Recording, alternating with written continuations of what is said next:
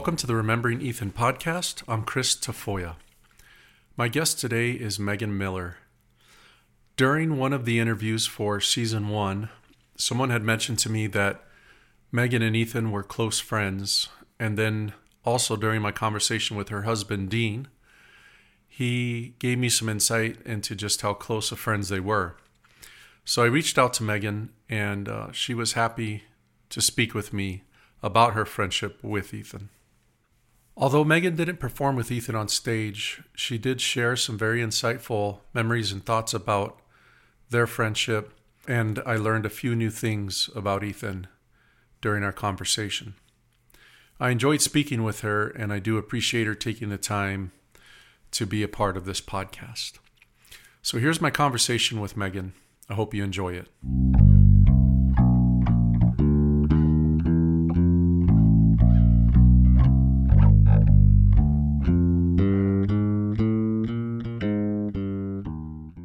Meghann Miller, how are you?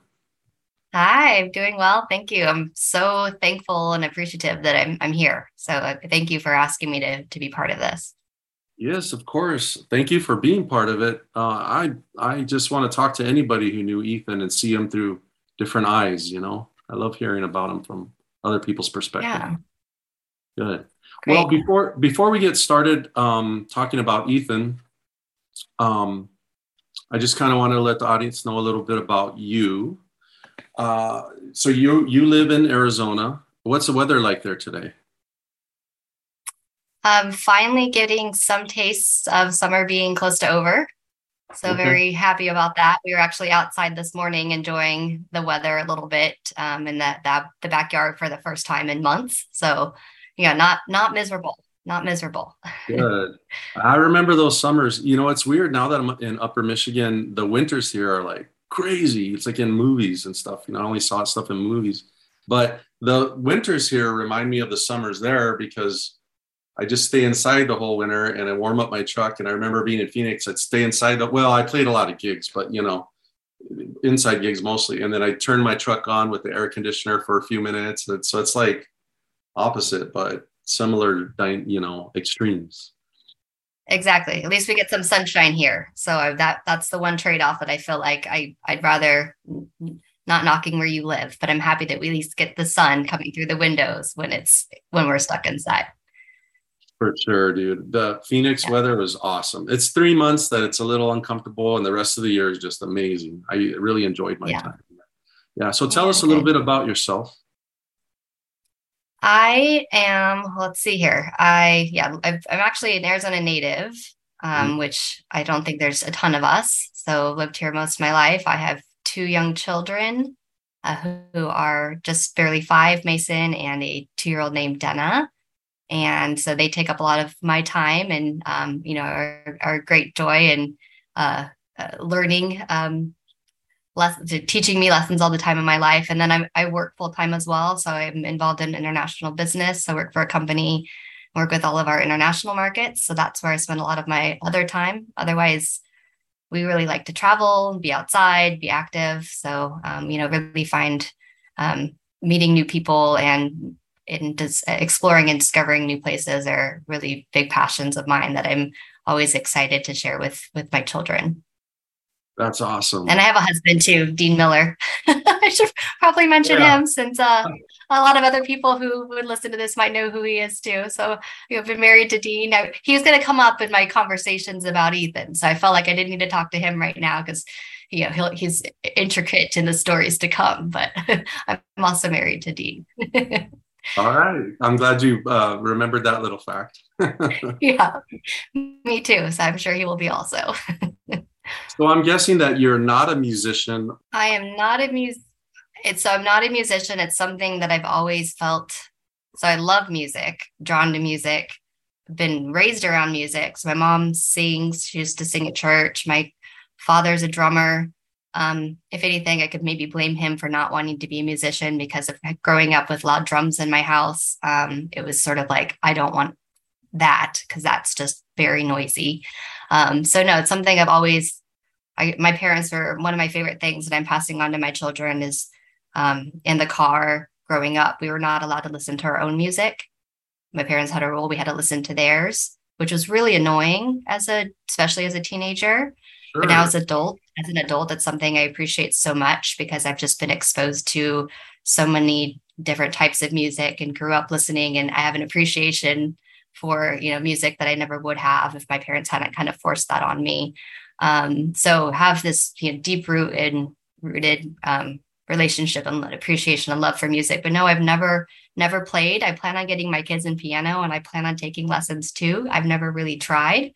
Um, so you know maybe I'll, I'll be a prodigy in my 40s. Um, but uh, so far, no, I'm not a musician, just a music lover. So if you can pick an instrument to play, would it it would be the piano? Is that what you said you'd like to take lessons in? I, I've always, yeah, I've always been drawn towards the piano and it's a foundational instrument, of course. So, you know, that could open me up to other instruments. I, I did try learning one song once for Dean. I thought it'd be really romantic to play him a song, but um, just got got too critical of myself um, to continue that pursuit. So that's that's been my only attempt as an adult. But I think if my kids can do it, then I feel like you know we can. Then I better do it too. sure, it's so. I mean, having young kids too, it's so awesome watching them approach things because they're fearless. You know, there's exactly. no like they yeah. don't have that little voice in their head that says, "Oh, you suck, you can't do this." right. Definitely. Well, how exciting then! I love talking to people who didn't necessarily perform musically with Ethan, but who just knew him and loved him. So I'm very excited to talk to you. Yeah. And it's a pleasure to meet you. I've um, watched you guys peripherally through Facebook and stuff. And I remember when Dean got married, it was around the same time we got, my wife and I have been together for 11 years. And you told me you guys have been married 12 years. It'll be 12. So we're in our 11th year also. Okay. Yeah. Wow. So we have mm-hmm. a lot of similarities, you know, the age difference. Yeah, definitely. My wife and I, the amount of time we've been married. Okay, yeah. cool. Awesome. Okay, well. I guess a good place to start is uh, how you met Ethan. Remember how you met him? Yeah. Okay. I definitely remember how I met him. I kind of feel like I met him twice. Um, but the first time I met him was as a fan, again, not being a, a musician um, my friends and I, there was a period of my life in my early 20s where we uh, started going out every Wednesday night to the same bar, Fibber McGee's, to have what we ended up calling singles only night. Um, and that obviously could have taken place anywhere, which is a group of friends getting together to hang out and have drinks. But the reason why we picked Fibbers and kept going back to Fibbers was because Ethan and Todd performed there. And the first time we saw them performing, it was just as memorable as any gig that Ethan ever did. Um, and then obviously, if anybody who's had the pleasure of seeing Ethan and Todd together, just their great banter, um, their great musicianship. It was just not only great music, but great fun watching the two of them perform and hearing the two of them perform. So um, got to kind of know them and that way. Um, I was actually probably the annoying girl that now being married to a musician um, I know what I shouldn't have done, but I, you know, I was that girl like, I've got blue eyes, not brown. Why are you singing that version of the song? Um, you know, would stop him and he just wanted to pee, and I'd stop him on the way to the bathroom. But I was just like that kind of fan for a while. Um, yeah. I know. And then one night, uh, what's that? I said, yeah, there's there's a yeah i've encountered that before yeah I, I, hope not that same level of annoying i feel like there's like it's you know not a, it's not a, i wouldn't say annoying it's just something that makes you kind of chuckle like okay you know like and and i guess you encounter it so much that it's like no big deal and everyone understands there's yeah. a couple drinks going around and you get excited exactly. but i know exactly yeah. i know exactly what you mean though yeah Yep. Yeah. I figure um, a few people could relate to that. So I, um, and then one night uh, I was sitting there with my group of friends and, and Dean walks in. Um, and I remember, you know, quickly running up to him. So Dean and I had known each other. Um, he actually was in a band with my dad for a number of years, a real estate themed band. And him and his brother Dave and my parents used to go on like short trips together. They went to Flagstaff together. They performed at a few real estate conferences together. So Dean was in my life, but we were both, he was dating someone else. I was dating other people. Um, so we knew Dean and I knew each other for for eight years before we actually started dating.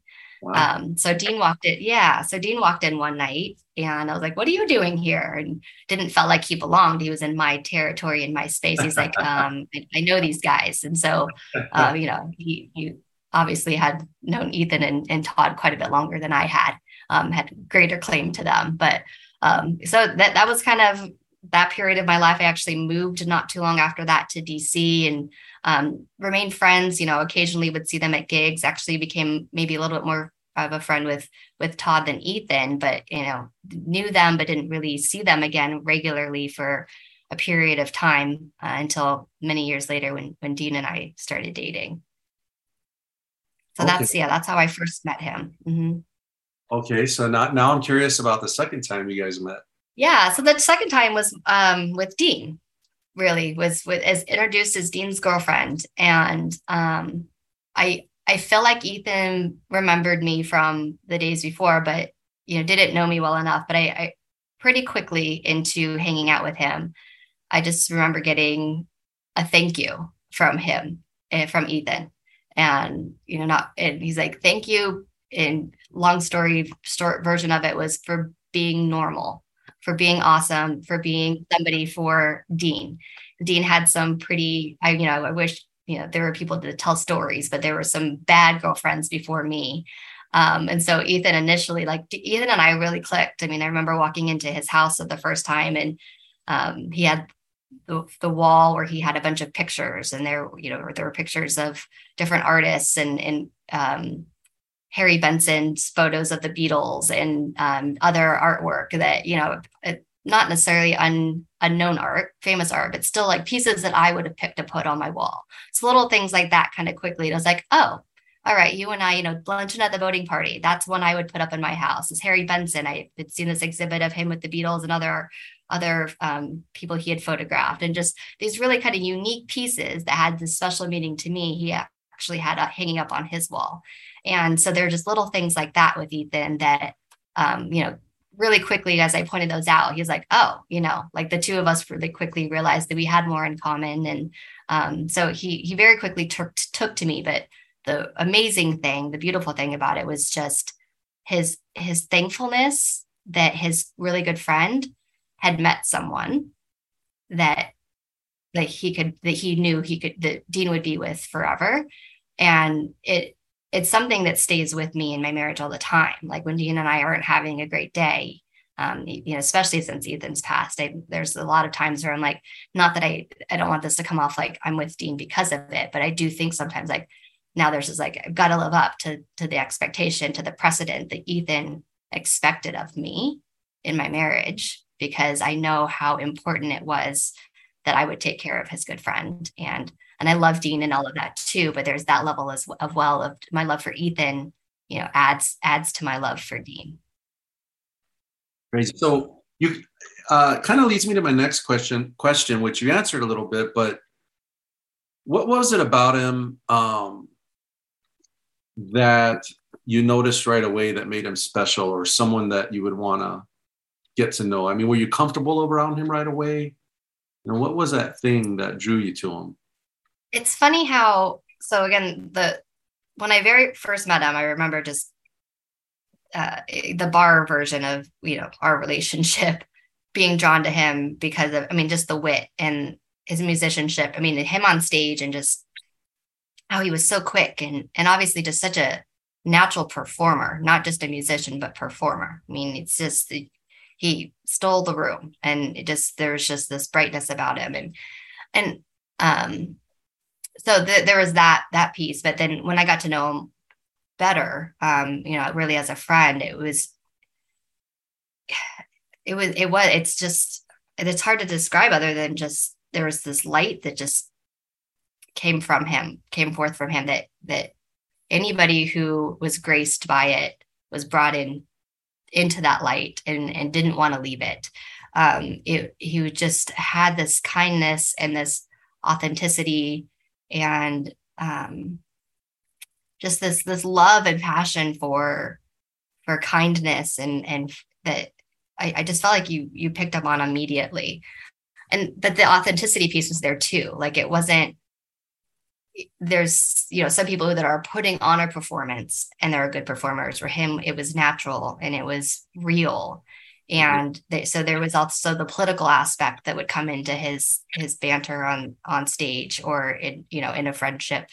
Um, you knew where how he felt about things and he, he didn't he wasn't just idle and standing by and he wasn't just up there just putting on a show. You know there was a message behind a lot of what he did that that really resonated with me. I think again that's another area that him and i bonded over um, was just our both being you know very passionate about trying to make the world a, better happier place a place that's inclusive for everyone a place where everyone can can feel um, love and and have a, a purpose and and um, feel safe. And i feel like those you know that that came out in all aspects of your interactions with ethan. It was never just about ethan. It was about everyone surrounding ethan and everyone on this planet and you know that was something that always um, brought me in drew me in as well. Oh for sure. Yeah he was that that's that was his demeanor. Yeah and it was it was sweet. So yeah it makes a lot of sense why you'd be drawn to that especially if you're uh, we're like-minded like him, you know? Yeah. And then so when when Dean introduced you as his girlfriend and he thanked you for uh, rescuing Dean and all that, um, you guys did you you became closer friends as time went on? You and Ethan. I think a lot of it was um, again just through being around. I mean, we invited Ethan over to everything. I mean, really, we became closer and closer when I was really good friends with Asia as well um, when Asia came into the picture. So that was a period of, of our lives where, you know, Dean and I didn't have children yet. Um, so we were hanging out as the, the, four of us pretty frequently. We had Ethan and Asia over a lot. Um, so we that there was a whole, you know, period there where we just spent a lot of time together. Um, so we yeah, we'd go over to their house and hang out. We, you know, they we'd watch movies or um, we we went stargazing with them um, you know, we did a little bit of they'd come over to the house and we did game nights and things like that. So there was a lot of time spent in, in those years with with um, with the two of them. Wow, how awesome. How fun, dude, that you got to know him on a level like that, you know, outside of performing and going to get just knowing him from gigs. Like you guys got uh, to know each other real deep on a personal level, which is cool. Yeah, definitely. Um, it was it was a lot of fun. I mean, getting to know both of them um, and having the, the time together. And there was that, you know, there was that eventual time where I did feel like um, sometimes it's hard to to you know, especially with Ethan having passed. Um, you know, the, there's the the times that aren't all happy, um, and there was you know a lot of darkness too. And um, so that's where a lot of our bonding really took place. So there was a lot of time that we spent together having fun, doing fun things, but then there was a lot of time um, spent together uh, through their the, their marriage, through the grief of her passing, um, and through kind of his the light that he found again, you know, later on. So there there was that was where our deep bonding really happened. So there's a lot of fun, a lot of the the the, the interactions with Ethan that I think a lot of people have, but there, you know, I felt like we became true friends. Like I got to know the real Ethan, the one who would call me and and complain about you know whatever was going on and, and talk to me in that regard. So um, you know that there was that that level of depth to our relationship that I really valued, um, and that I know he he valued too, which was just a, a great um, you know great feeling to know that that I was able to be there for him as he was for me. So yeah, you know, when Ethan was going through all that stuff in his life, I could see how, and you being there for him, and thank you for being there for him, how that brought you guys closer together. So, you know, you were with him through those dark times, and then at some point, I'm sure the clouds started to clear and the sun came out. What what type of memories do you have from that era of his life? Yeah, well, I mean, we could even jump back to happy times before all that. Um, you know, some of our favorite things, we had a a, a bar that we could walk to from our house um, that became a kind of a favorite spot. This little dive bar called the Dark Horse, um, and we had guest visitors join us on these walks pretty frequently. So again, Mike Mercier, Ethan, Todd, um, would come to our house and we'd, we'd walk over to the Dark Horse because um, they had karaoke night. And I mean, again, we started off this conversation about the fact that I'm not musical. Um, I love to sing, but I've been told my whole life that I'm no good at singing.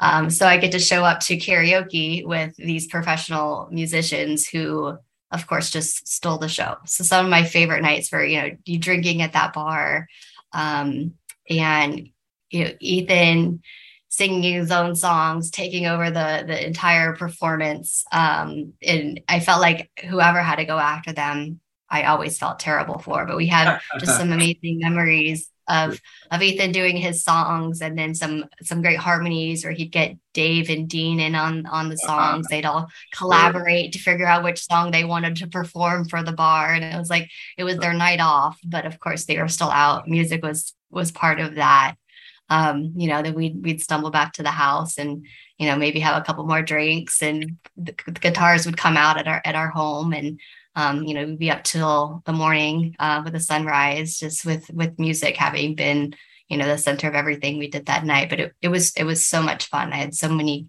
great memories of the times that they actually randomly had a night off um, you know we, we, and then we got to go out and and have some some fun with the karaoke now speaking of karaoke uh, what what's your go-to karaoke song? And then I want you to tell me what songs Ethan liked to sing. But you first. Uh, yeah. So my go-to again, um, because of the the singing conspires, especially in that kind of group, is "Gangsta's Paradise" by Coolio. Yeah. You know, because I I emulate that song so clearly. um so yeah, Ethan, gosh, they did. I mean, they usually like did the Eagles. I'm trying to think of like specific songs because it was never there wasn't like go-tos for them. It was just well, like what they felt like singing that night. Yeah. So the harmonies, like Dean and Dave are really good with the harmonies. So I know they did some Eagles songs to, to know, really get those harmonies out there. Um, but it was more, I, I mostly remember like the running around, like the whole bar got to be the stage.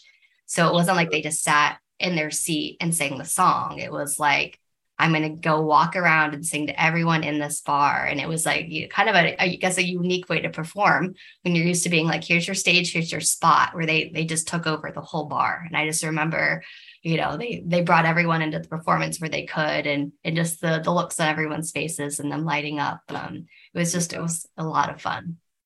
Oh, fun! So, man, you really you really hung with him a lot do you have any um stories. For, i mean that's my favorite thing is hearing ethan's stories. Like do you have any stories that stick out in your mind?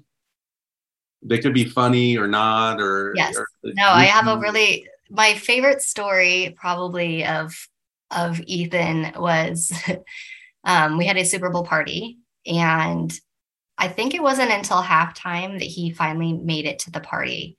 Um, but he parties weren't his thing really like it was a bunch of it was our friends and our family. Um and so getting him out to a, something like that where he wasn't surrounded by his people i think was an unusual feat. Um so we got him to, to the the house eventually at halftime but he showed up in character.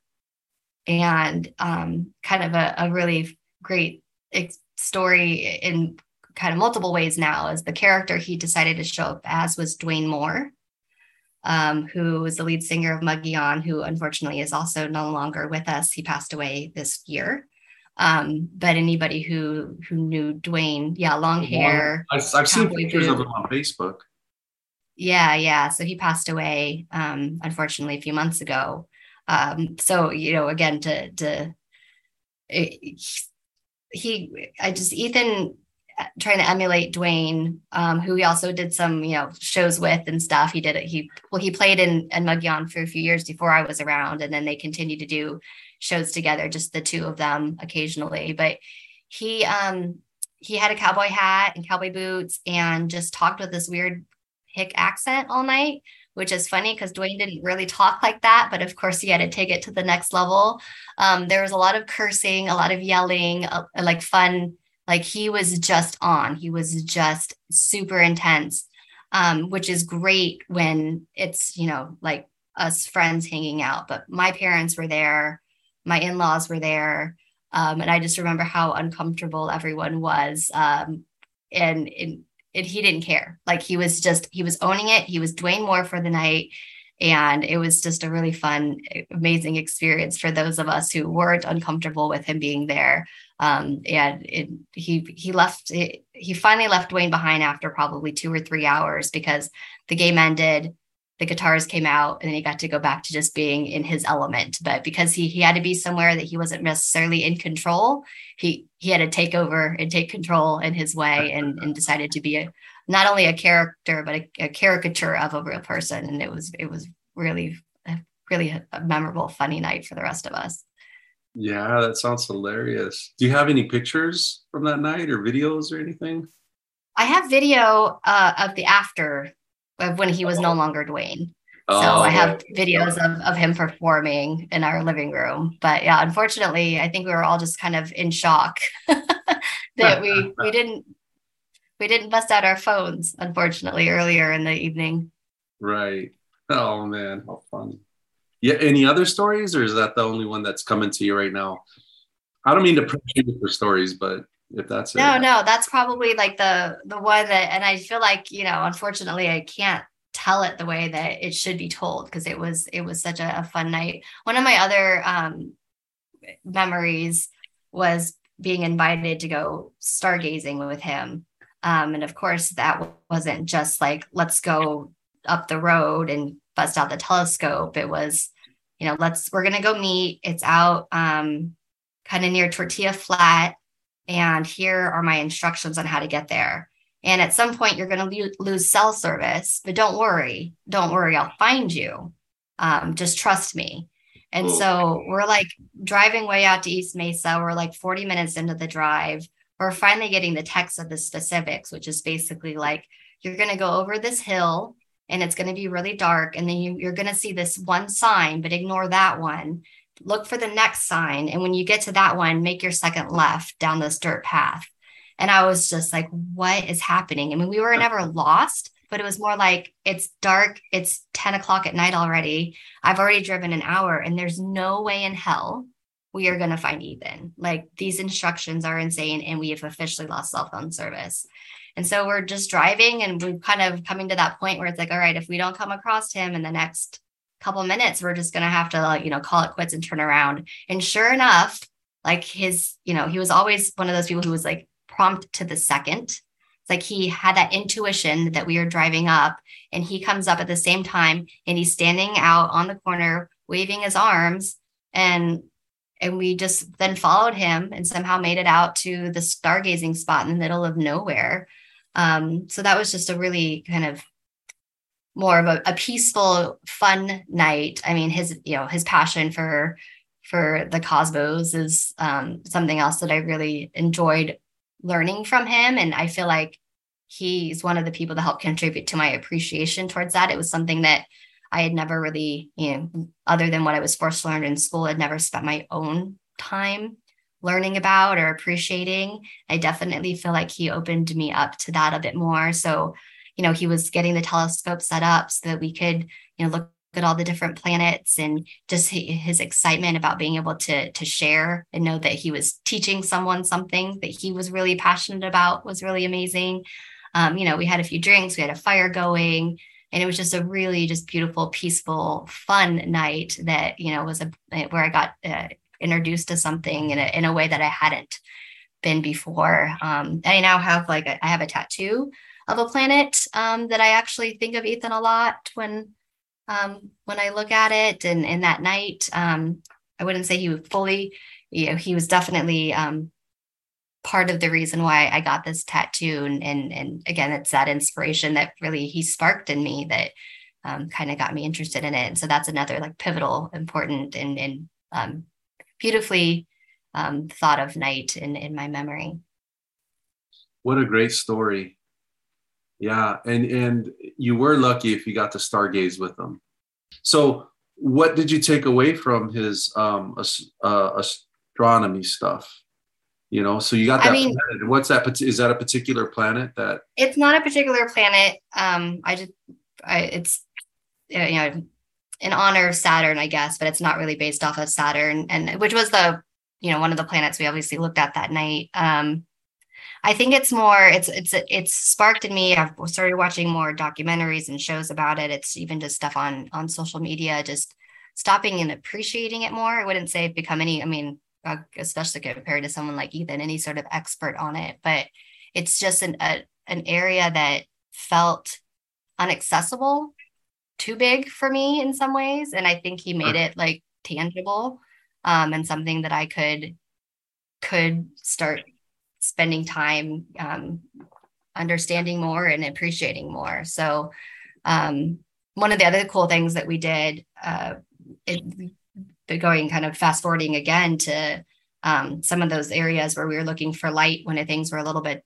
heavier, there was a super moon, and it was one of the times we were able to get uh, we got Ethan out and doing something got him in his element. So he actually came with my family. My parents actually joined as well, and some and some people, some other friends, and we went out to Papago Park um, so that we could watch the rising of the super moon over Phoenix, and it was a really cool uh, experience as well, just being with him out there and um, watching watching this this moon come up and and hearing him again kind of talk about why it looks that way and, and him you know being able to kind of set aside anything else he was feeling and, and again step into that role of like teaching and, and, sharing. And i hadn't done all the research as to what made the super moon super that night. And and he of course knew that without even having to to look for it.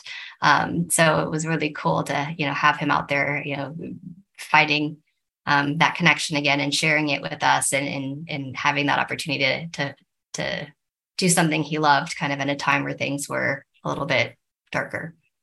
Sure. Yeah. Um that makes sense you know? And again i'm so appreciative that you guys were around him to help him with that. So i had asked earlier um and i i think i had jumped the gun a little bit on the question but you know where did you start to see the clouds lift when he was going through that stuff yeah um so i mean he obviously was time getting out and kind of feeling um more um I, I, I think just I definitely the time and and connecting with people again. But I got uh, I was out at a gig once, and which was became more and more of a rarity after us having children. And he uh, pulled me aside, and he had just a couple days before that um, met Kirsten and was just kind of that that giddiness that had been missing for a while kind of came back out. Um, so he was so excited. He had the to for for me to to meet her. You know, it had only been a few days, and he was already just saying, you know, she she's my she's my woman. She's the one. I I I can't wait for you to meet her. Um, so there was just this this happiness and giddiness in him. So I, you know, I think he he had something to definitely hold on to and some light brought back into his life there that was wonderful. So um, you know, kept then getting texts about about Kirsten and um, so eventually, you know, did get to meet her and um, you know, was just so excited to kind of see that he, you know, it felt like he had purpose again in a way that wasn't just the day-to-day life that he had lived for so long. There was something bigger and more meaningful. And um, so that that's where i really felt like you know the light kind of came back. Um, and it was you know it was a really um, i'm just really thankful that that we got to see that brightness again in him. Sure. You know and i had mentioned earlier that i wasn't around to see that i had only you know saw positive stuff but I did notice a huge bump in text when he met Kirsten, you know, like, yeah, you know, and she can sing. You should see, hear her sing Fleetwood Mac. Oh man. Yeah. You know, it's going to be something when you guys meet, you know, and he was real, always real excited about. And anytime we talked on the phone, all he did was brag about Kaylee and Kirsten. Yeah. Those were his yeah, girls. Was, yeah, it was really great seeing him step into that and, and become this mentor and father figure to Kaylee. And um, just, yeah, it was a really special time for him and, you know, it's something that he hadn't experienced before. And he just he leaned right in and, you know, was really um, such a, a, great father figure and, and, and loved loved that girl and loved um, you know all of us again talking about all the things he taught us and to just have this little sponge um, was just the perfect. She, you know, she's such a, an intelligent young woman. Um, so to have, you know, someone like her who just was hungry to learn all the things that he was so excited to share and teach, um, they, they were a great partnership. oh, I bet she probably had a blast, yeah. and he, I could just yeah. see him on the floor with her, like so excited to show her everything. Definitely, and, uh, yeah. There's no doubt that if he was still around, I'm sure that she. I mean, I don't know if he got into the music at that point with her because I know she's still pretty young, but imagine all the musical references in her adult life she'd be able to like hang with anyone who talked about jazz oh, yeah. blues or rock or whatever you know he definitely instilled some of that into her already and she, oh, she started you know, yeah definitely having an interest uh, you know again with with her mom being musical as well um, sure. even kirsten confiding in me though that it was at a whole different level once ethan introduced her to it and you know the the interest that she had in instruments that she hadn't before and um, right. so yeah definitely he that's something that she'll carry on for the rest of her life well, and that's a good point too. I'm sure Kirsten's got that area covered too. You know, I said, oh, if he, yeah. she's gonna, yeah, but yeah, yeah Kirsten's still around and like but, make sure. But we're parents. We know that when someone else brings it into the, someone's life, it's they're going to pay attention a little bit more. You know, it's like it's like, oh, mom does that, whatever. Right. But like when someone else is doing it, it's like, okay, wait a minute, what is this? Tell me more. so she would have probably gotten there, but Ethan got her there maybe a little bit sooner. sure. Ah, he was the best teacher ever. Do you have any um, fond memories of that era? You know, from like Kirsten forward? Anything that comes to the surface? Whether it's um, his father figure or gigs or I mean, yeah, I mean, I just so I mean, one of the other I'm thinking of a specific moment. I mean, it was really fun just going out because again, we didn't get to do it very often, but just talking about how you know the Fleetwood Mac song. Um, so the gigs we got to go to, Kirsten was often there, and it was an Ethan gig, but he'd bring her up on stage to perform, and just it was more like because again, I had seen some performances where things weren't as bright in his life, so mm-hmm. it's just a lot of our encounters towards the end of um, of our time with Ethan ended up being gigs again, just as with the kids and stuff, and and not getting, and then obviously with COVID. Um, there was just a period where we we didn't get to see him as much. Um, so the performances that we had before that were were super meaningful. Just being parents that got to have a night out was amazing. And then, you know, whenever we had a chance, it was okay, well, where's Ethan playing? Let's go see Ethan play. So just got to see some really great, great gigs and have have him up on stage again and, and that light, bright, happy, funny person who just loved doing what he was doing was back. Um, you know, I've got this video that I watch occasionally of, you know, him busting out kazoos with a couple of his bandmates and then doing a song with a kazoo that I just love watching and, and giggle at. Um, so there's, you know, it's mostly around you know, at that point it was, it was in, it was back out watching him perform that we got to, to see and, and, you know, take in, um, you know, we got to be there for their reception after their, their marriage, which was great and special. Um, and just, you know, knowing how, um, you know important that that relationship was to him um, I got to have a couple really fun conversations with him too on the phone, which I, you know, I'm so thankful for. Just he he he would call me, you know, he was great at texting, but then when the fo- when the phone calls came through, that was always like really exciting because yeah. we just got to see each other less and less. It was like, oh, all right, work, hold on, hold on, kids, like go bug your dad. You know, I've got to I've got to talk to Ethan. So we got to have some fun conversations, which are, you know, um, usually him complaining about whoever he was gigging with the night before and how they they didn't want to do things his way or you know I can't play another gig with that person. He's you know things too differently than I do politically. And so it's just a lot of like gruffiness. I, my favorite um I really wrote this in my little uh, tribute to him but um, you know my favorite was when he would do impersonations of Todd and he would call me and and talk, talk in a Todd voice in his I, I mean he does Todd better than Todd which is what I wrote but like he he just his impersonation of Todd was my favorite thing. So you know, I'd get those a lot too. Um, but you know, those are just really special special phone calls that felt special even without knowing you know that they were kind of the last few that I was going to have um, because it was just it was just uh, he you know, you've referenced this too, but he was just so good at making sure that you knew he loved you. And it's something that's something else I've taken from Ethan that I try to bring into my my world now. Um, people that I don't necessarily get to see as much as I would like, and there's sort of that distance, but I still love them just as much, even though we don't see the second they pop in my head. There's sometimes I'm like, oh, I don't want to bother them, or oh, I'm kind of busy. And I'm like, no, no, what would Ethan do? So I just bust out my phone and I just shoot them that quick message and saying, I'm thinking about you. I love you. And I know how important that was for me to receive that.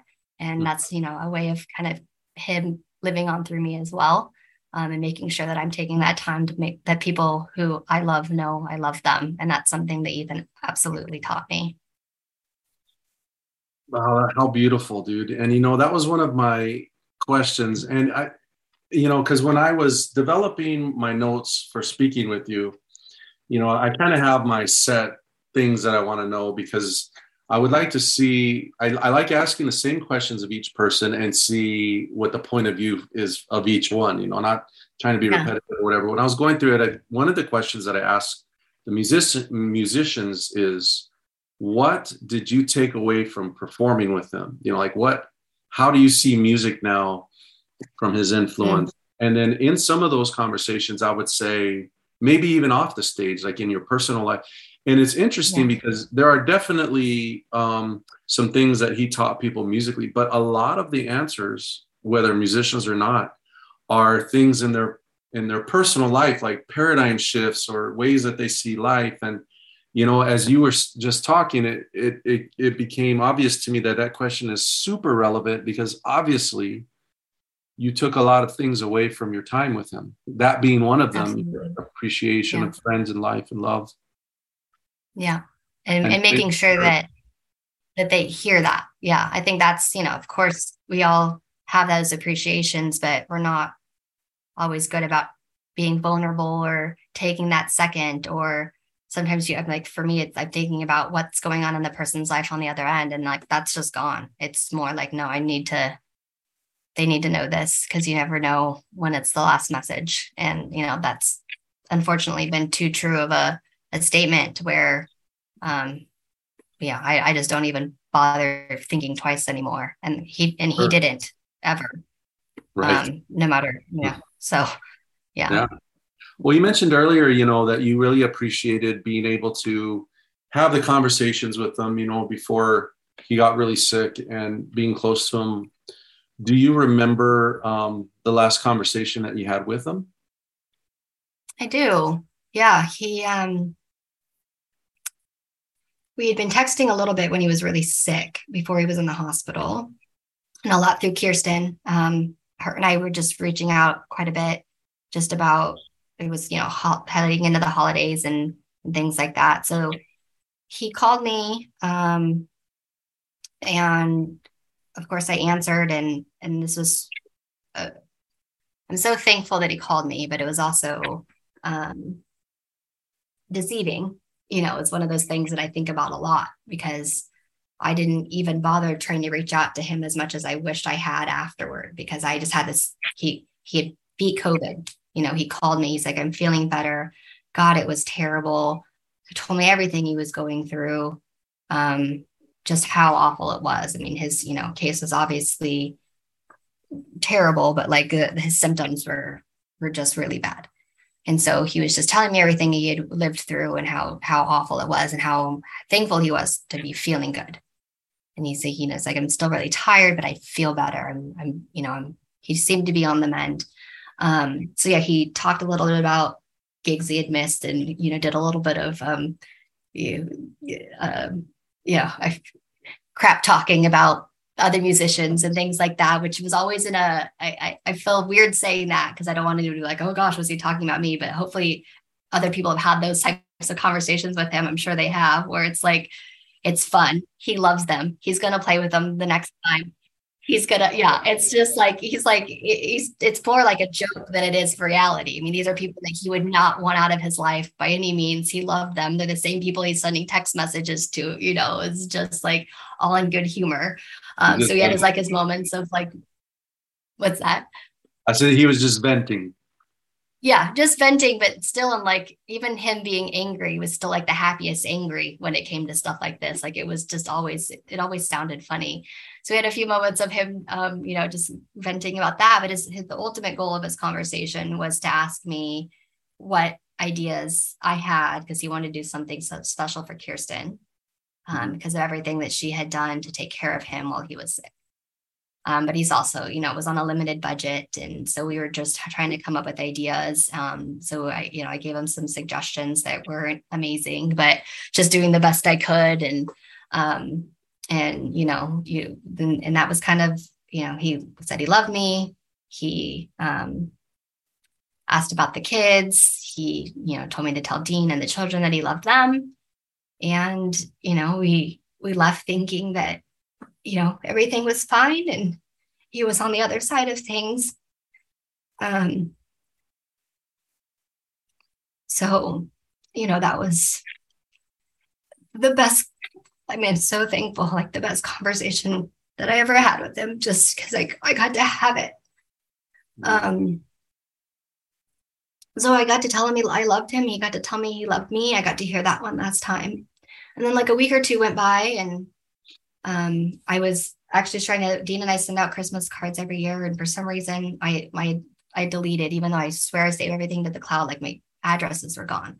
So yeah, I remember sending Kirsten and Ethan a text saying, I could drive to your house right now, but I don't know your address. I need your address to send you a Christmas card. And then I was just like, is everything good? Yeah. And um, Kirsten called me. And it was actually the night that she took him to the hospital. Mm. She called me to tell me she was on her way. She had, I think she had to drop Kaylee off. And then she was going home to pick up Ethan to take him to the hospital. So that was my last kind of encounter, I guess, before mm. before he went went into the hospital. That is true though, dude. It's it's really awesome that you got to, you know, have that if you could if you could talk to him one more time, I mean, is there anything else you think that you would like to add to that? Is there something else that you would like to tell them? You know, it's what's really hard is I have these two great children. Um, my daughter was born right when COVID started. She was born on April 2nd, 2020. Thankfully, um, Ethan actually did get to meet her. He had to look at her from across the driveway, but he he came over. We did a social distance night on our driveway. I can't remember how old she was, two or four weeks old. Um, and so, you know, and then Dean, of course, was here since, you know, we're married. Um, Dave came over as well. Kirsten was here and a couple of other friends, Mike Detto and um, and his girlfriend Katie, who I'm really good friends with. We all sat on the driveway and and and chit chatted and stuff. So that's really an amazing memory too. Is he got to see my daughter um, who was born obviously in the middle of all this too. It was the only time that they got to meet. Um, so I think that's where, you know, as a parent, that's probably the hardest thing for me is, you know, they'll hear stories about Ethan, but he's just a light that I hope can shine through me. Um, but he's just unlike anyone I've ever met and ever will meet in this lifetime. Um, so I, I just that's that's what I miss. It's not, it's more like having that experience for him to for them to have seen him at a show or to see him in, you know, that in his element doing what he loved the most.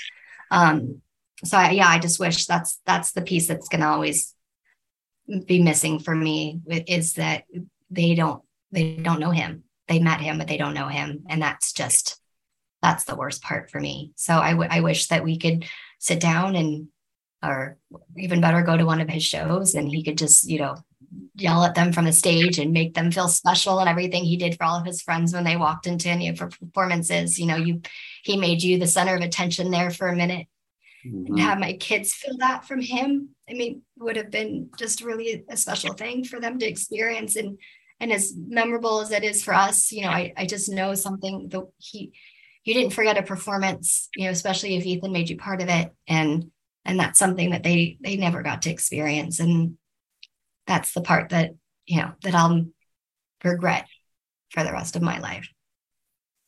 What a beautiful thought though.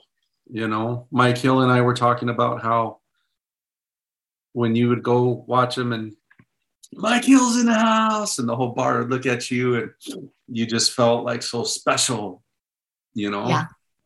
And um, to be able to do that to you know his friends' kids, what a beautiful thought, you know. Yeah. And I Yeah. I know we can all see it in our minds how it would go, but you're right. You know, it would be nice or Yeah. see it in person. So that's a beautiful, a Mhm. beautiful thought. But yeah, I mean, like you said, I, I can almost feel like it's happened in person. You know, you just, Sure. we've all had that that experience, and Yeah. um, yeah, I can at least imagine it almost to reality. Yeah, well, we could do it. We could do it in hi- in his honor. You know, yes, And definitely. when your kids go start going to see Dean, he can be the surrogate Ethan and make them feel special. Exactly. Or anyone who's Yeah. jamming with Dean. That's right. Yeah. Again, the parents aren't as special. We'll get someone else to do it.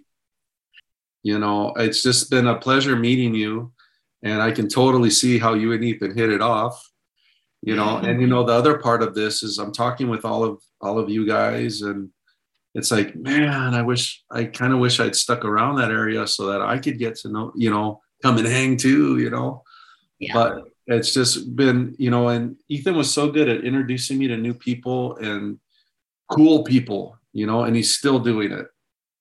It's so great Yeah. to know you a little bit, and I hope that we're able to keep in touch. And I was telling Dean the same thing, you know, because Dean and I were in the scene, but kind of peripherally, like we never played in any bands. The only time I saw him is when he was out seeing Ethan.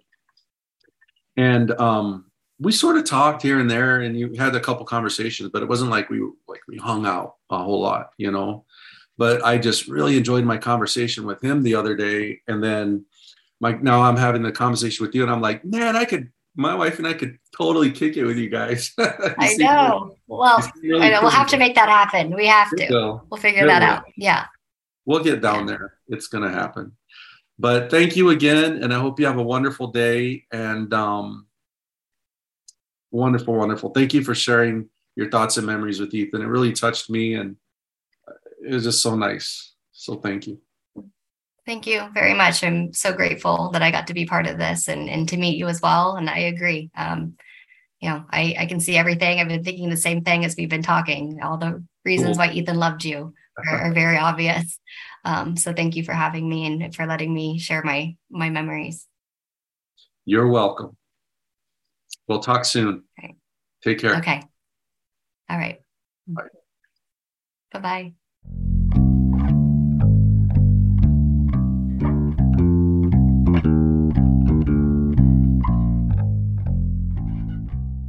As I'm sure you can tell from our conversation, Meghann loved Ethan very much, and um, her and Dean were a, a very strong support system for Ethan at a time when he needed it. Meghann was very gracious to open up this personal part of her life for us, and I'm sure I'm not the only one who appreciates her taking the time to do that. Please join me next week when I'll be speaking with Ashley Norton, Ethan's bandmate, friend, and former girlfriend. She shares with me how they met and how Ethan encouraged her to pursue a career in music. I'd like to leave you today with a song that is very special to me. After speaking with Meghann, I went in, I went into my studio and was kind of listening back to some of the the um, projects that Ethan and I have worked on over the years. And I remember that when he first hooked me onto the Beatles, it was with the song "Oh Darling" off of the Abbey Road album. And um, I instantly fell in love with that song and decided that I wanted to learn the song or do a cover of it. I wasn't quite sure. And then eventually I met a friend of mine named Ema, who's a, a vocalist and now lives and works in Los Angeles. And uh, her and I did a project back in 2014 or so where we uh, made an album of cover songs that she sang. And Oh Darling was one of the songs I brought to her, but the song didn't make it on the album, and it's just been kind of floating around in limbo. And um, I used to listen to it every once in a while, but when I came across it, obviously I have a little bit of a different perspective on it because I haven't heard it since Ethan passed away. And um, just listening to the bass lines that he played on this song and the way he played the bass just reminded me of how gracious he was with his time and how willing he was to work on any projects that I brought to him, and just really made me miss him. And he plays the bass so beautifully on this song that I thought I would play it for you as a good way to end such an amazing interview. So here is a cover version of Oh Darling by the Beatles. And Ethan recorded the bass in his living room back in 2014. And it features Tony King on the drums, Ethan on the bass, I play the guitar, and my friend Ema sings the vocals.